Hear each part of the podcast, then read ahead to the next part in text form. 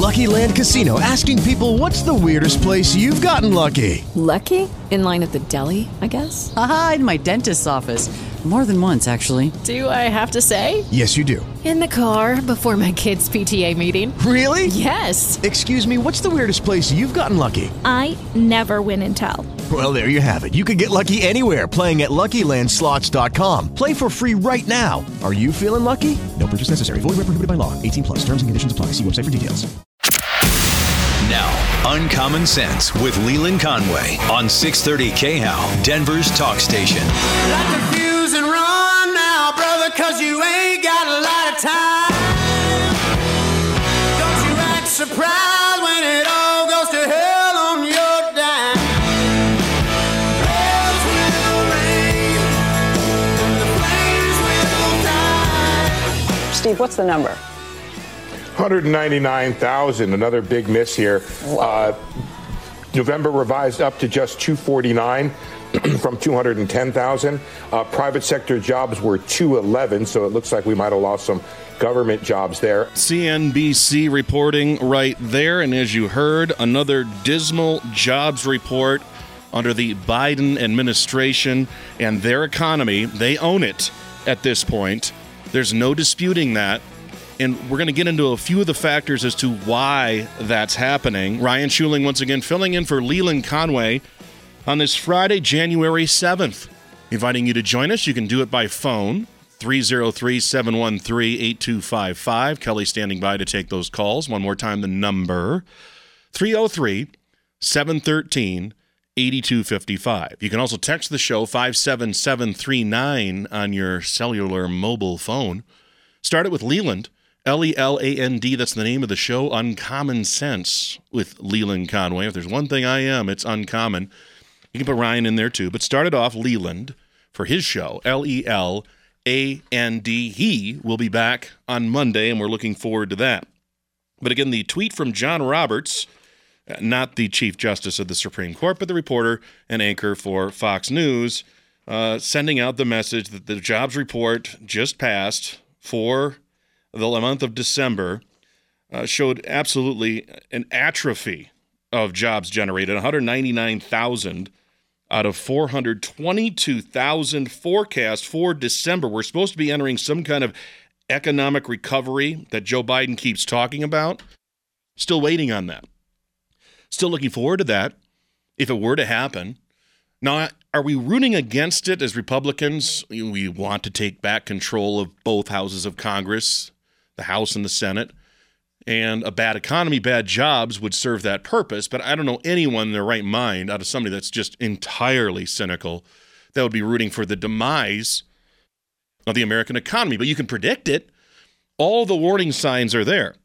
And they're based on faulty Biden administration policies. There's a reason why the economy took the turn that it did for the worst once Biden was sworn in, once he eliminated a lot of Trump policies, including on domestic drilling of oil and natural gas. That's chief among those. You can pretty much stem to the origin point, the genesis of this, at our limited capacity to generate, produce, and distribute our own energy for purposes of logistics to transport materials, the cost of gasoline and refining it going up because supply was throttled for no reason other than to appeal and appease uh, to the greenies out there who are clamoring from the far left.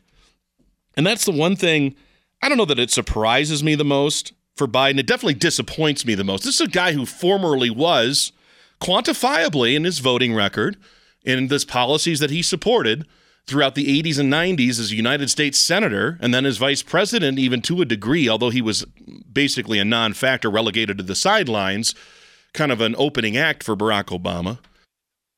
But Joe Biden was once quantifiably a moderate democrat. I mean you could say he was liberal on certain policies but when it came to definitely use of the military definitely crime and even to a degree to a degree on economics he was not a flaming far left liberal, but he has totally kowtowed to that portion of his base with regard to economic policy. And that certainly includes domestic energy production, which has now come to a virtual standstill. I mean, you're shutting down permits to drill in ANWR for Keystone. A lot of people, that, that doesn't affect, uh, you know, us right away. What it does, it affects speculation, investment by the class of corporations, oil companies, etc., that would have a field day if it were open season to speculate on drilling here or there to cultivate natural gas, fracking, etc. But when those permits and lands are shut down for that purpose, we are now forced, like Oliver Twist, to go begging hat in hand, gruel, sir, from OPEC, from Saudi Arabia, from hostile nations that have no interest in helping us economically, China, Russia.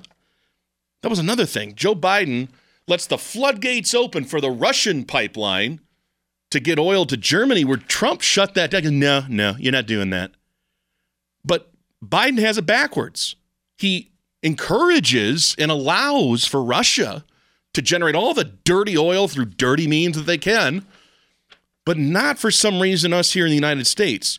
It's almost to punish us for some reason as a global polluter to get us on the track for the Green New Deal. So you can you can pretty much trace all of our current struggles inflation, logistical, supply and demand, empty shelves, transportation of goods all of that back to our limited capacity now to generate our own energy. So these job numbers are not surprising. The other half of that, which we'll get into, is the perpetual fear of COVID. There are apparently, their jobs are out there, they're not being filled. Now, some might argue it's because they're not well paying jobs, but the unemployment rate remains relatively low, meaning the ones that are without jobs either aren't looking anymore, they're not registered as filing for unemployment anymore. not sure what the exact explanation is for that. But certainly there are people out there who still subscribe to the COVID fear porn of this pandemic and now the surge in Omicron. If you look at the map on New York Times, it's red, deep red, brick red, almost purple everywhere. Mask mandates or no, vaccine passports or no, doesn't matter. You could be in the free state of Florida, you could be in upstate New York, you could be in Manhattan, you could be in New Jersey, you could be in Vermont or Massachusetts. Cases are spiking everywhere. And now the Supreme Court is hearing the case on you know this juxtaposition of Biden trying to paint President Trump as some kind of tyrant, as some kind of threat to American democracy, in their words, when all the while it's been Biden who's been pushing the margins of what he can get away with as commander in chief and as chief executive of the country, as our president, in just making rules and dictates and executive orders to tell us how to live our lives, to mandate that we wear masks, to mandate that we get vaccines. The arbitrary number drawn of 100 or more employees for businesses that must meet these vaccine mask requirements, I think is enough to get it stricken down by the Supreme Court. You can't just throw a number out there. What's that based on? What's 100 employees based on? What science backs that up? Why not 101? Why not 99? Why 100? It's a nice round number. If that's the reason, that's not a good enough reason. That's arbitrary and capricious, which that's one of those legalese definitions of a law that is not just and a requirement that is not just. And there were arguments made in the Supreme Court today along these lines. And what was stunning, shocking, and saddening to me was the reinforcement from all three far left liberal justices, Kagan, Breyer, Sotomayor, that they have either a very loose grasp of the Constitution and the individual rights and liberties therein described, paired with a complete ignorance of knowledge of science, the vaccine, hospitalizations, spread, Omicron, etc. I mean, I heard these justices, all three of them, make comments that were completely incongruous. And Sotomayor, chief of all, we'll get to her first here. This is a two part clip. And listen to just the, the arbitrary garbage science numbers she spews out here. Counsel, those numbers show that Omicron um, is as deadly uh, and causes as much serious disease in the unvaccinated as Delta did. False. Let's stop her right there. That is false. Qualitatively false. Again, even with the skyrocketing cases in COVID, and if you've looked at again the New York Times website, I use this because it does deal strictly with data. It cannot be accused of being biased to the right. If anything, it's biased to the left. They had to draw a new line for 600,000 cases per day. As it, you look at the rolling seven day average, and we had we had a spike there right around the holidays a year ago in December and January of cases. Again, we're talking cases right now. We had another surge there around August, and now we've had just a, a terrific, awe inspiring spike. If you look at the line, it's almost straight up parallel with the y axis on the graph here in terms of cases. And yes, that's Omicron. Do I blame Joe Biden for that? No, and therein lies the rub. You can't do anything to really stop this virus. You can make people wear all the masks in the world, all the time in the world for the rest of our days, and this virus will still exist. It will still permeate. It will still spread. It will still infect. You can be vaccinated, you can get the disease. You can be vaccinated, you can spread the disease. The only caveat to any and all of this is you are statistically more likely to suffer less severe consequences from any variant of COVID if you do get the shots. That's it. That's it. Doesn't mean you won't get it, you will. Doesn't mean you won't spread it, you will. So you can play by the rules all you want. You can tap dance around and, and boast out and you know shove out your chest and be like, I'm one of the ones that follows the rules. I'm better than you. And you're not. You're not better than anyone. Now, people that are unvaccinated, they assume a certain level of risk. That's true. But again, we'll start over with Sotomayor's comments here because this is, it's either a lie or it's just straight not true. It's not factual. Counsel, those numbers show that Omicron um, is as deadly. No. Uh, and causes as much serious disease in Not the true. unvaccinated as Delta did. And again, pausing there because cases, yes, they're up 227%. And as we go at the rolling 14 day change, so that allows for hospitalizations and deaths to gradually catch up. But we're more than about a month into this surge with Omicron now. So that's two of these cycles, 14 day cycles, maybe a little bit more than that. And while cases are up 227%, hospitalizations lag up 65%. And the big number of all, deaths are now charted as being up by just 2%. If Omicron were as deadly as Delta, the previous variant, these numbers would be much closer together than 227 cases rising percentage wise in 2% of deaths. All right, Sotomayor continues. The numbers look at the hospitalization rates that are going on. We have more affected people in the country today than we had a year ago in January. Um, we have hospitals that are almost at full capacity. We- And whose fault is that? Hospitals are at full capacity.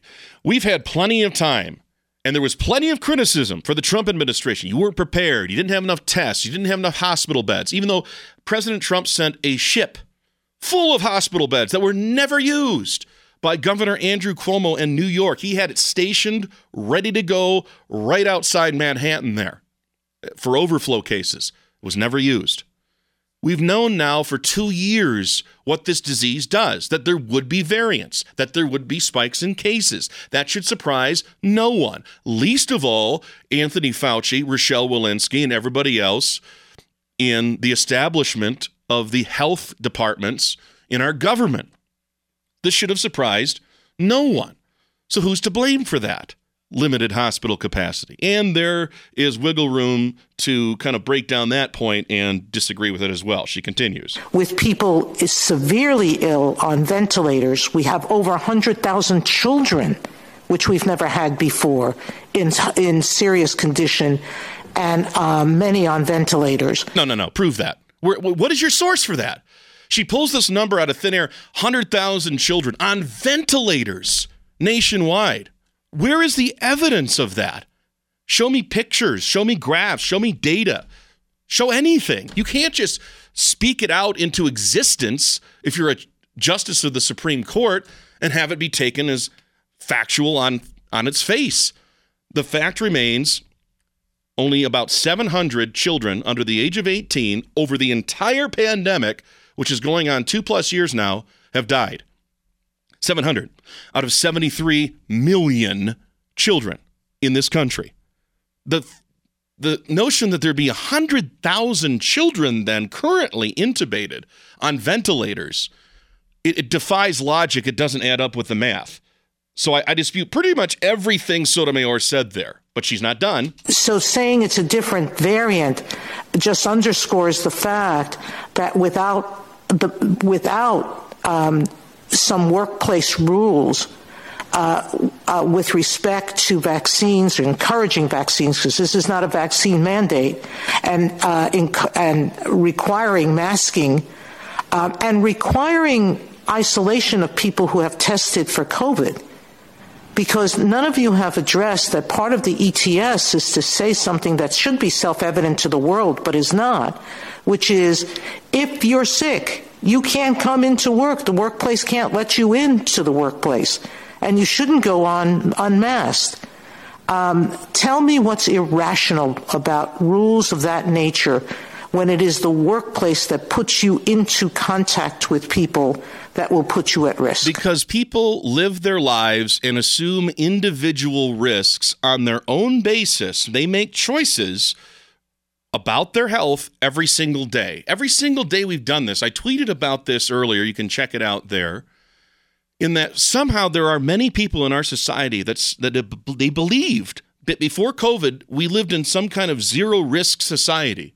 There was no risk of going out on the highways driving into a car, running into a drunk driver. There was no risk to certain types of behavioral or diet choices that you might make. There was no risk in getting the flu, influenza, which could be very serious for many people. Now, we advise, we suggest, we recommend that especially the elderly get flu shots and, and things of that nature. But by no means would we ever require it, mandate it, make it a condition of employment. And that's where Sotomayor's wrong there, too. The, the issue, the basis of this challenge is that companies are forcing employees through the, the heavy hand of President Biden and his recommendations and guidelines and requirements for businesses with over 100 employees is to have vaccine mandates for those employees. And that's neither constitutional, nor is it rational, nor is it sane. If you are sick, if you are vulnerable, if you have comorbidities that make it so that you are afraid for your life going to work, then maybe you individually, separate from everyone else, should stay home or find a different line of work. That's on you.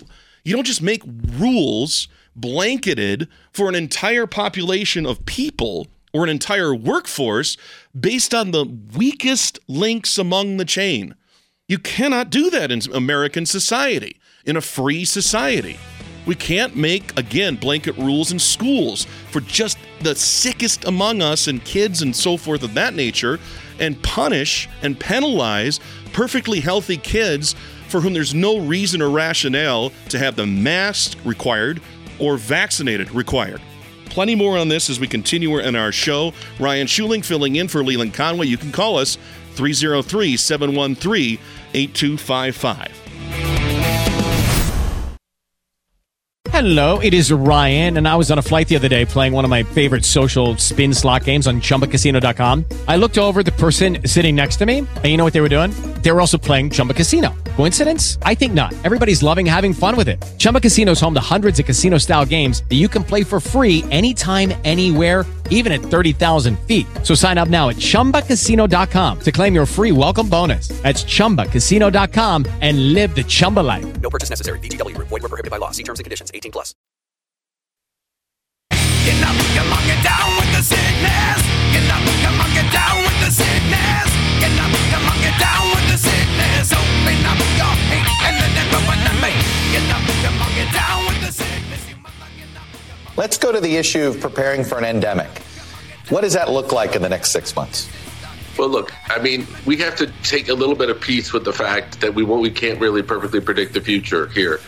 Uh, you know, I think Omicron was as much as a surprise as Delta, and we can all look back in hindsight and say, well, we should have known, we should have prepared. But you know, we're at a point where, on some days, uh, an estimated one to two percent of the public is coming down with COVID in a single day. So there's very little to, to do with that, about that. Very little to do about that. And the person you just heard was Andy Slavitt. He was a former Obama advisor regarding things of this nature. We had several uh, outbreaks in the 2000s and during the Obama administration, late 2000s, early 2010s, with regard to swine flu, H1N1 variants of other scales that just did not turn into what we've seen worldwide with the COVID pandemic. So Slavitt knows his stuff. I wouldn't uh, claim anything other than that. And he was also an early advisor on COVID to President Joe Biden. Ryan Schuling filling in for Leland Conway. You can call us 303 713 8255. That's 303 713 8255. Siraj Hashmi was sidelined yesterday, scheduled to join us. We're very pleased to report that he's not suffering from Omicron or his own variant I've dubbed Hashmicron. And he should be able to join us top of the hour, about six after 3 p.m. Mountain Time. And he'll discuss a lot of the things that went on yesterday with the January 6th narrative, which you turn the page one day on the calendar, and now it's January 7th, and we're all back to talking about COVID again, and inflation again, and a bad jobs report again. Get to those numbers in just a moment, but I want to continue with Andy Slavitt here because I think it, bears mentioning. Uh, this interview that he did with Chuck Todd on Meet the Press to kind of recap what he just said 1% to 2% of the United States population currently is contracting Omicron. And he says there is little we can do about that. 1 to 2% of the population daily contracting Omicron, little we can do. Now, don't let that set you into some kind of fit of panic. Now, there are people that are panicking, including Sonia Sotomayor, Justice of the Supreme Court. Cases, particularly with Omicron, are not the measure. That is not the measure. People are going to get this disease. They're going to spread this disease. They're going to catch it from other people. They're going to give it to other people. The harm is the focus here, and that comes in the form of hospitalizations, death, and long term consequences, all of which can be mitigated if you so choose to roll the dice. And some view it as that kind of gamble. I don't. On the vaccine in its various forms. Now, it's not a vaccine. I hate using that term because it's not accurate. A vaccine prevents you from contracting a disease and from spreading a disease. It's a firewall. That's a vaccine. Now, a flu shot, which this more resembles, mitigates symptoms to a large degree, and you'll probably get through it. And that's the new kind of vision that we need to have with COVID. And it's not just me saying that. There are high level advisors to the Biden administration right now. They're saying, look, we have got to pivot off this insane zero COVID goal, or we're going to shut down the virus. That's the stupidest thing he's ever said. Well, I don't, there, there are a lot of candidates for Joe Biden. Stupidest thing he's ever said. That's one of the stupidest things he's ever said. I'm going to shut down the virus. I'm not going to shut down the economy. Well, you're going to do both, actually, because that's what he's done. Those are the results of his actions. He has stifled the economy. He has stifled job growth through these inane, ineffective, delusional mandates. Because vaccine status alone does not exempt you from getting the virus, period. Again, it protects you from getting seriously ill. That's it. You can still get it, you can still spread it wearing a mask, and even, I mean, if we're going to go into hazmat suits, I guess we could do that, like the movie Outbreak. That's not rational, though. That's not living your life. People are still going to get this virus, unfortunately. People are still going to get very sick with this virus, unfortunately. People are still going to die from this virus. That's unfortunate. But we can't go around mitigating everything we do in life out of fear. That's the only primary motivator here. It's irrational fear. It's not based in any kind of substantive numbers that you can point to and say, wearing masks prevents spread. No, it does not. Because this virus and the Omicron variant is spiking in places that have the strictest mask mandates on the planet. Whether that's in Australia, and they're insane. Their government's nuts I, I used to view Australia as like, you know, kind of the junior varsity United States. in terms of personal freedoms and liberties, but then they came for guns, buyback program, then all of a sudden they get a lot more authoritarian and draconian with their edicts for their people. Hmm, is that a coincidence? I don't believe so. So, Andy Slavitt, we're looking at what endemic rather than pandemic means, what it looks like for COVID in the United States and throughout the world. Here's the next clip uh, from Meet the Press and Chuck Todd. But you're absolutely right, Chuck, that the thing we should be thinking about is how do we get back to a steady state?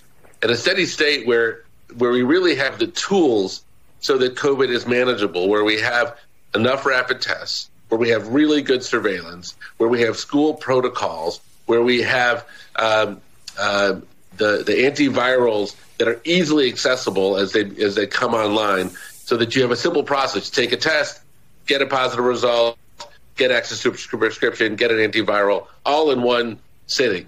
Um, so that a new normal will look like not like hey, there's no COVID, but what it'll look like is hey, we have enough science and enough tools and enough good sense that COVID is no longer a major threat to us. An affordable, available antiviral drug as a therapeutic, that's the way out of this, period. Because whether or not you get COVID, the knowledge that that's there, that it would be available, that it would be safe, that it would be effective, and that it would be affordable, those factors alone mitigate everything else. Meaning there's no need to go around with these stupid mask mandates or even requiring people to be vaccinated. If we have this end game way to deal with COVID, there's the preventative, which includes vaccines, which also includes a healthy diet, losing weight. It's been proven through scientific studies that the more overweight you are, the more serious COVID is because it feeds into the fat cells and that fuels the virus itself. So the more weight you lose, the better off you're going to be. And that's true for everything cancer, heart disease, all the way down the line. I'm trying to cut some pounds myself. Here's hoping, right? But there are the preventative aspects. There are the main, maintaining aspects, eating, living a healthy lifestyle, having a healthy diet, um, you know, and standing clear of people that are sick. If you're sick, stay home. That should have been your policy anyway. I used to hate I was in school and there was this kid, he's trying to get perfect attendance. And that should never be a goal. I mean, you want to go to school as much as possible, but my mom, bless her heart, like whenever I was sick, she, you're not going to school. That's it. I go, well, perfect, ah, perfect attendance. You know, screw that. It's not important. Who cares? You're not going to school and infecting everybody else. But this one kid, oh, oh I feel like crap. Oh, my perfect attendance is intact. But meanwhile, he makes everybody else sick, like a jerk. So I mean, this is just you know common sense type thing. And then again, endgame uh, dosage of an antiviral therapeutic drug, I, I think, again, that's the key to this whole thing. Slavitt continues with Chuck Todd. Do you think we'll get to the point where COVID is semi-seasonal? Like we know, geez, it goes south in the, south in the summer, north in the winter. So maybe winter states you got to wear masks. No, things like that. Is that what a new normal for the next 18 to months to two years looks like? These idiots that just say, you throw on a mask, you're good. No, you're not. You absolutely not. There's nothing about a mask and how we wear them and the types of masks we wear, and we take them off to eat. You can't eat with them on. Uh, you, you, wear them into the entrance of a restaurant. You sit down, you take it off. It doesn't spread while you're eating. Yes, it, I mean, this this whole addiction to masks as theater, as psychological props that make us feel better because we look, we see somebody with a mask. Oh, whew, we're safe. That person's wearing a mask. Or I'm safe. I'm wearing a mask. Are you? You're really not. And I hate to be the bearer of bad news on that, but masks are crap. They don't mean a damn thing. Here you get into the Slavitt answer. Months to two years looks like. I think that's a perfect analogy and a perfect description because when things are more predictable, um, they, they they're less scary. You know, I live in right. Los Angeles, and you know, you know, if there's a bad uh, weather or bad air day here because they publish it, or if you've got allergies. And mm-hmm. I think we'll be able to very much do the same thing here. And that's what this surveillance is all about. Whether it's you know wastewater surveillance, uh, whether it's surveillance of variants that we're doing, yeah. those are the kind of tools that allow you to wake up in the morning and say, you know what, I'm not going to fly to visit my family in Tulsa because Tulsa's more dangerous um, than where I am here in Los Angeles. So um, that kind of information will inform us and help us.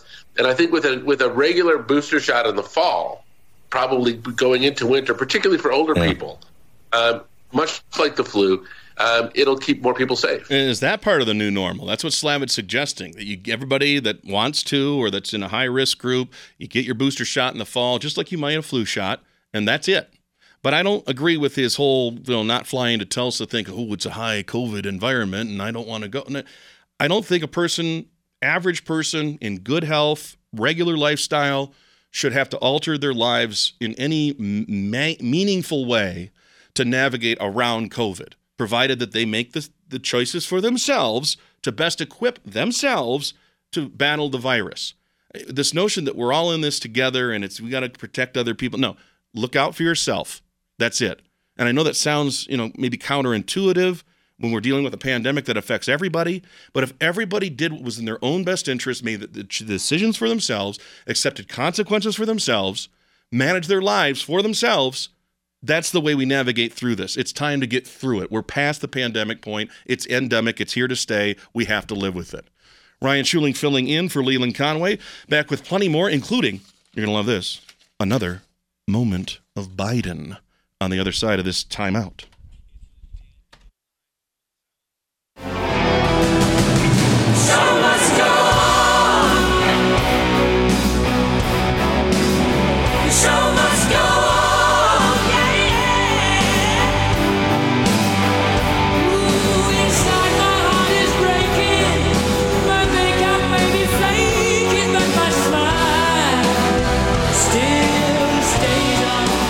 The show must go on. Not just this program. Yeah, we got a little over an hour left. Siraj Hashmi coming up just after the top of the hour, talking about the ridiculousness that was the commemoration one year after January 6th. He's engaged in his listing activities. He's back to full health, we hope, we anticipate. And he'll be joining us then. Ryan Schuling filling in for Leland Conway. Talking COVID this hour. And again, this fixation that people have on cases and how they should affect way of life, that we should avoid getting COVID. That was the big concern over the first year is we don't want to get it. You don't want to contract it. We should never have to contract the virus. We should get vaccines. And that'll prevent us from getting it. But that has never been true. That has never been the case. And more and more, those so called tinfoil hat wearing conspiracy theorists have turned out to be right.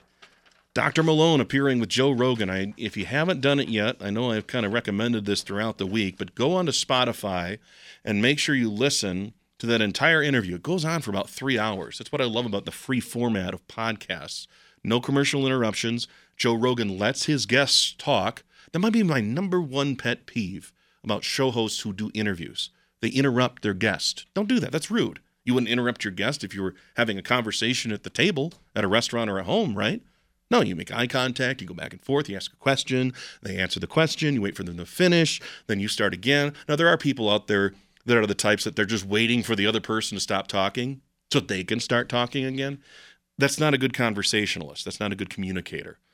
The good communicators listen and then respond with follow up questions. And that's what Joe Rogan does so well. And in that interview with Dr. Malone, I mean, it's it's it's ear opening, it's eye opening. Uh, this text you can send them to 57739, start them Leland, L E L A N D. Tim says about uh, Justice Sotomayor, she misses the point that OSHA does not have the authority.